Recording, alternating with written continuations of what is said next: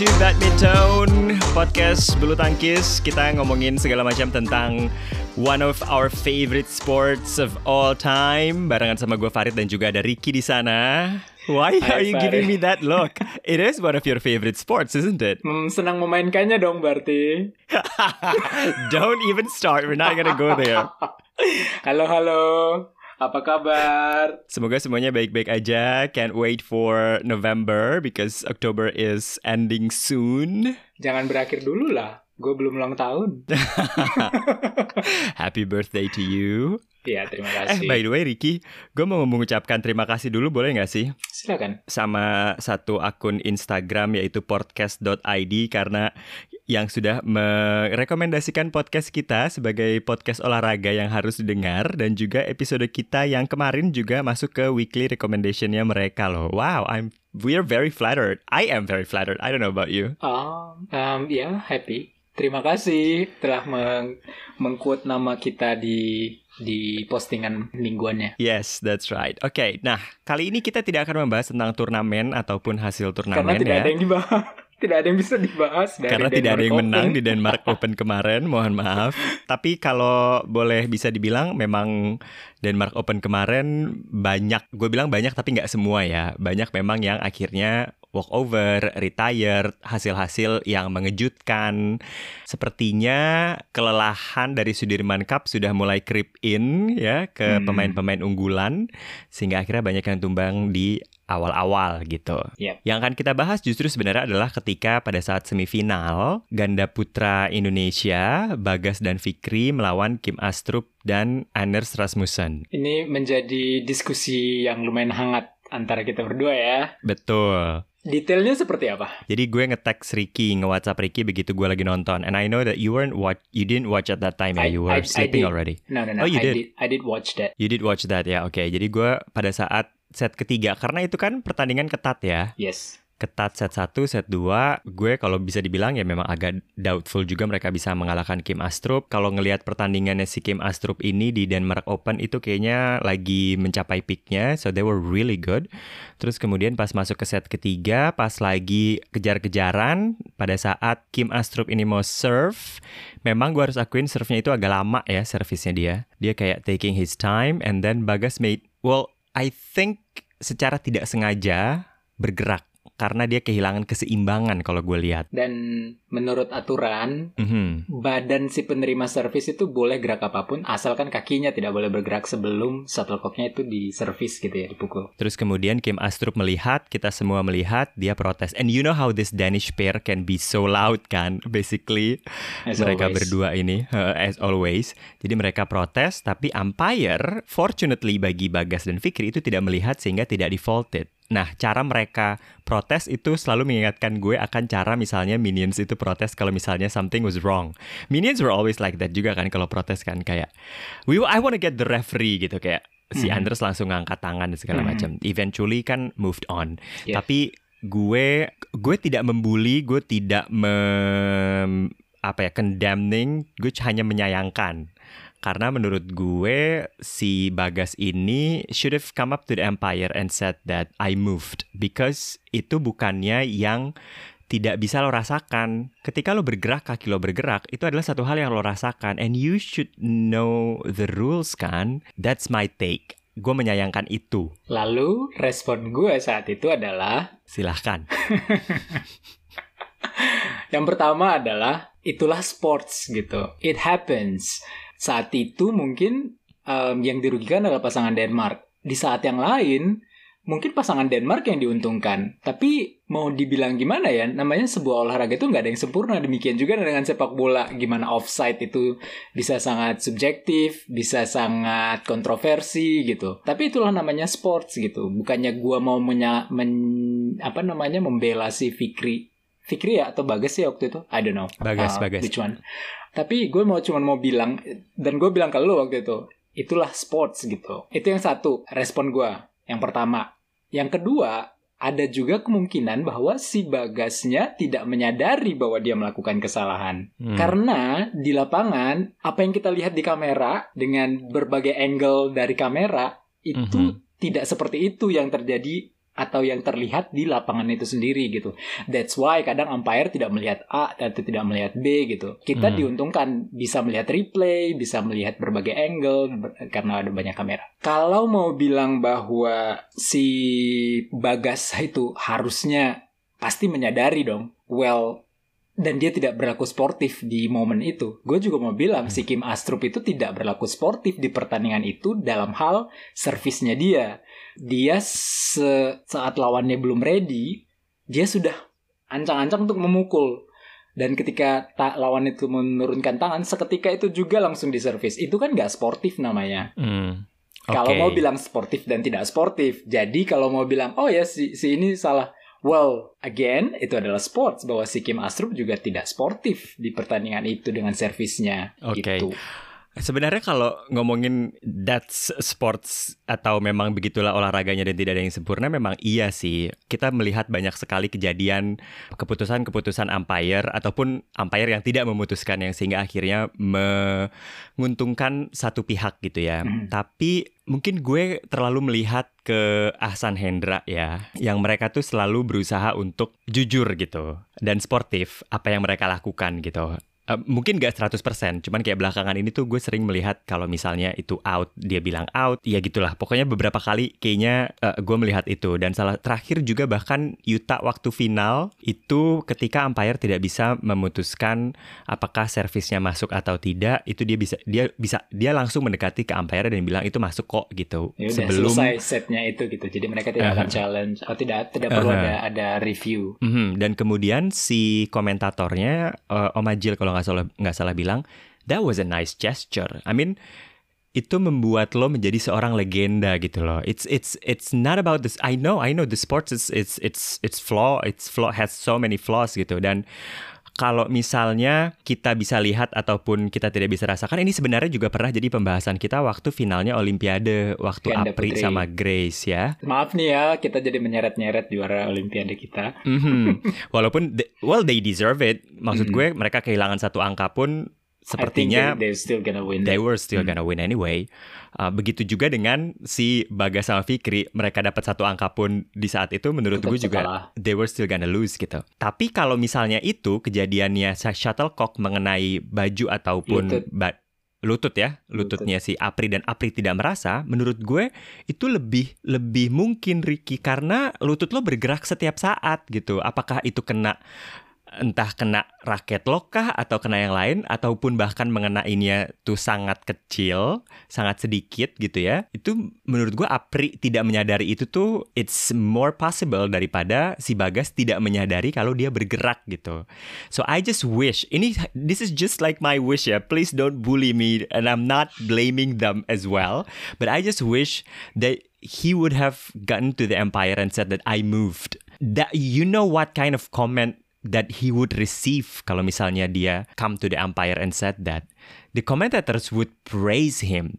They would lose they would lose anyway but the praise is all the good things that would come to them. And mentally mentally you know that it's that you're doing something good gitu. For yourself ya not not for the for Again, the match uh, you lost it the, anyway. the presumption bahwa um, Bagas menyadari bahwa dia melakukan kesalahan itu, itu yang mau gue bantah. Selama itu belum terlontar dari statementnya dia, gue nggak berani bilang. Tapi kalau Apri, Apri bilang kan di, di interview dia sama Rosiana Silalahi kalau nggak salah, dia bilang bahwa dia dia tahu itu kena lututnya. I don't know apakah hmm. dia taunya itu setelah pertandingan selesai atau ke, ketika pertandingan. Bisa jadi setelah dia nonton kali ya. Iya. But anyway, dia bilang dan itu adalah sports gitu again. Nah, kalau misalnya kemudian excuse lo yang kedua yang pada saat bilang Kim Astrup juga nggak sportif, it's not about the other people, it's about yourself. I mean, whatever the other athletes do, it's what you do that matters, kan? I mean, if you're being, if you want to be honest, you be, you be honest for yourself. If you want to do good, do good for yourself. But you don't. But no, um, what I'm against adalah um, standar yang lu minta dari si Bagas, tapi lu tidak menggunakan atau mengharapkan atau meng-against standar yang sama terhadap Kim Abstrut gitu. I know you can be biased karena uh, uh, ini adalah pemain idola kita, ini ini belum selevel itu mm. uh, idolanya kita terhadap dia gitu. Tapi if you wanna against a standard to a, an athlete, you should apply the, the same rule, the same standard to every athlete. And I don't see that from your um, from your statement gitu. Gue bukan mau, not. mau bilang si si bagasnya, gue mau bilang uh, elunya gitu. Eh, Of course not, karena I was rooting for them. So Yes, I was see? hoping for them to be We- better.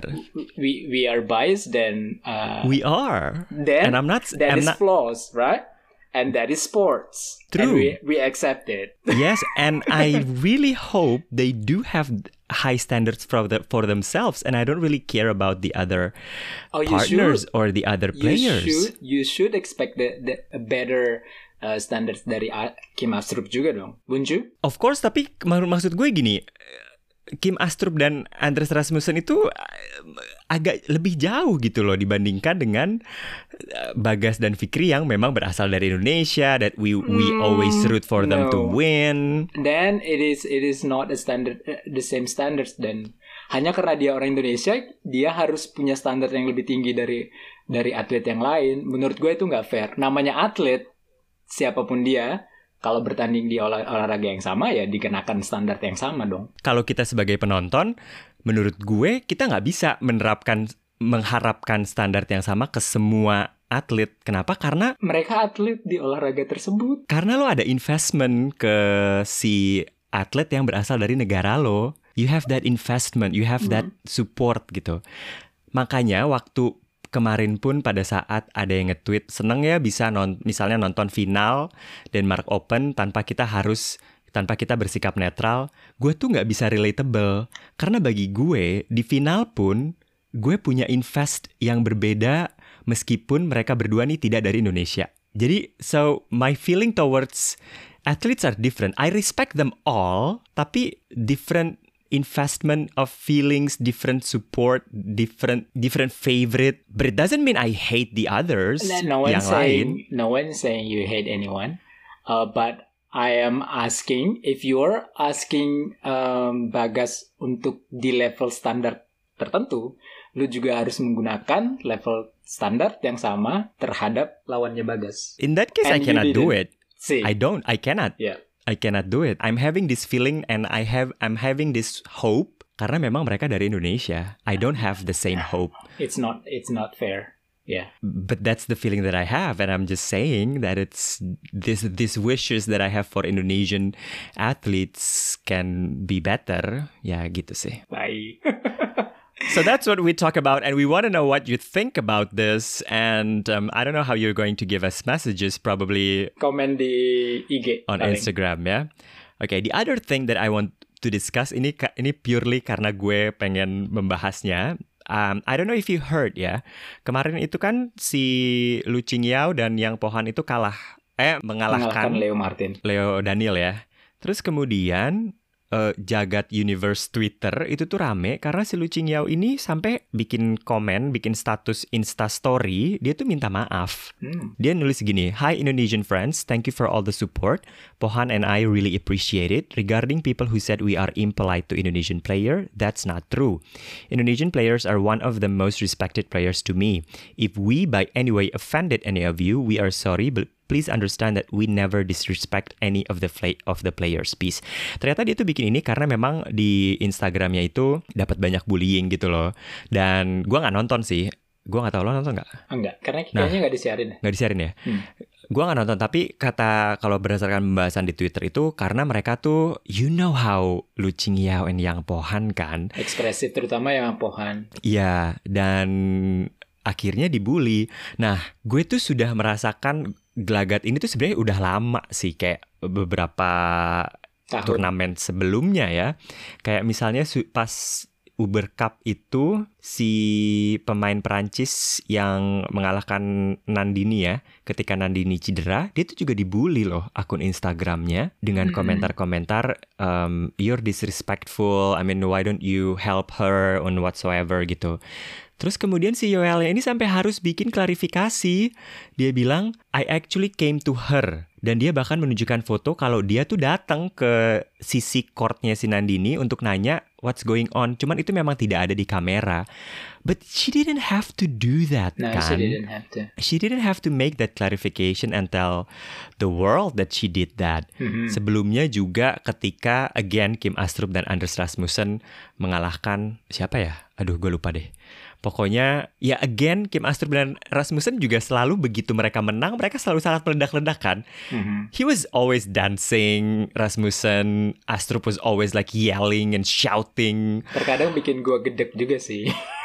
True, tapi it doesn't Tapi mean that ya, ya it doesn't mean we have the right uh, to bully them gitu. It it's their right to to celebrate their victory on court, right? Exactly. Sampai gue tuh nge-tweet gini, the other people's victory, it's not about you. It's it's how they express themselves dan mereka bukannya kemudian juga showing their fist toward you yang memang nggak boleh kan secara peraturan gitu. It's like mereka teriaknya tuh ke penonton gitu. So, this is getting out of hand. Lo pernah nonton, lo nonton turnamen selama ini di mana sih? Gue mau nanya deh. Karena ini ada Di- hubungannya dengan pertanyaan gue berikutnya. YouTube BWF TV. Lo buka kolom komentarnya nggak? Enggak, selalu gua matiin. gue juga selalu matiin gue nonton di video ya dan gue selalu matiin tapi ketika lo buka it's so scary man. So scary. And then I don't know it's just so scary. Apalagi ketika, pemain Indonesia ya. Bukan cuman bukan cuman pemain lain ya lo yang dibully. Pemain Indonesia ketika lagi men- lagi bertanding dan kalah those words that came or that was written in the chat rooms are crazy. It's like Hmm, well, I guess orang-orang di dunia maya itu bisa gila. Walaupun di dunia nyata mungkin mereka santun, baik dan totally bertolak belakang ya. You watch a lot Um, of sports ya, Ricky. I don't. You watch a lot of sports, like you watch tennis and other things. Mhm. Does this happen in other sports as well? Waktu negara lain melawan negara lain? Um, bukan negara ke negara karena um, gue nonton tenis itu kan dia lebih individual ya. Si misalnya Serena Williams gitu. Bukan berarti orang-orang itu membela ah karena dia dari Amerika Serikat bukan, tapi karena dia memang uh, pecinta Serena Williams. Nah, yang rame itu kadang membandingkan antara Serena Williams dengan Naomi Osaka misalnya. Jadi pribadi terhadap pribadi, individual terhadap individu. Kadang-kadang um, bisa ribut juga antar komen Hmm. gue jarang sih kalau me- me- melihat yang bulu tangkis ya jadi gue nggak bisa membandingkan siapa yang lebih siapa yang lebih ganas tapi tenis juga lumayan kok Oke. So, kayaknya memang orang-orang sangat ya itu tadi ya invested ke orang atau atlet yang disupportnya ini sehingga akhirnya siapa pun yang akan diserang gitu ya. akan diserang So yeah, that's that's just like my biggest concern, and I think I'm not the only one karena banyak juga kemudian di Twitter yang mulai mempertanyakan fenomena ini gitu. Tapi yang kemudian gue juga tidak suka narasinya adalah narasinya kemudian yang muncul adalah ini yang ngebully-ngebully ini pasti adalah badminton lovers yang baru. Ada superioritas gitu loh, which I don't like. superioritas in superioritas kalau gue tuh udah suka badminton duluan and then like I know better. oh ada Jadi ya akhirnya kayak gitu-gitu ada Ricky. Oh, Terus gue jadi malah kayak yang saya kudet this is this is not going on the wrong eh, this is going to the wrong direction juga. Kalau lo akhirnya jadi superioritas ini pasti BL baru deh nih yang bully-bully atlet. Ya well if you are so senior then it is your job to educate all these people yang baru melek badminton kan? Mhm. that's why we're making this podcast ini udah uzur bukan bukan baru atau lama lagi so yes that's actually what we have to say about this Mm-mm. Pak Farid sudah mengeluarkan unek-uneknya. Mohon ya didengarkan. It's it's it's really stressful and it's really scary Ya udah nggak usah Oke. dibaca kalau gua mah. Iya, cuman gue kesian sama atletnya kan. Oke, again, kalau gue ya sebagai atletnya, karena gue bukan pe- pengguna medsos IG ataupun Twitter ya, maksudnya yang yang yang aktif gitu. Gue jadi kurang relatable gitu dengan oh bully di media sosial karena gue tidak memperhatikan komentar-komentar itu gitu. Um, Hmm. Saran minim yang bisa gue berikan adalah udah ignore aja, segam, eh, gampang sih ngomongnya ya, tapi kan nggak nggak nggak segampang itu in reality Um, selama mereka belum melakukan harassment in real life, Hmm. itu hanya sebuah tulisan di dunia maya. Just ignore it gitu. Yes, yes, that's true. Eh, lo denger kan tahun 2020 kemarin yang netizen Indonesia dianggap paling tidak sopan se-Asia Tenggara? Oh, bukan sedunia. gue ngira. Sed- Sedunia tuh keempat terbawah. Oh, iya iya, I think I've heard that. Menurut gue sih layak untuk jadi nomor Which- satu ya. Which proves the point, right? Yes, So, I guess that's it. that's it. As we speak, sekarang French Open sedang berlangsung ya, tapi kita tidak usah berkomentar apa pun dulu. Kalau ada yang menarik, nanti kita bisa bikin re- eh, sesi review turnamen Prancis. But kita Yes. janji. Betul. And what we're so excited about is the Indonesian leg, the Indonesian bubble, Indonesian Masters Open dan Semoga World tidak Tour di, Finals. di cancel. Semoga tetap berjalan. Right, okay. Uh, while waiting for that, kita pamit. Gue Farid pamit. Saya Ricky undur diri. Sampai ketemu lagi. Dadah. Bye.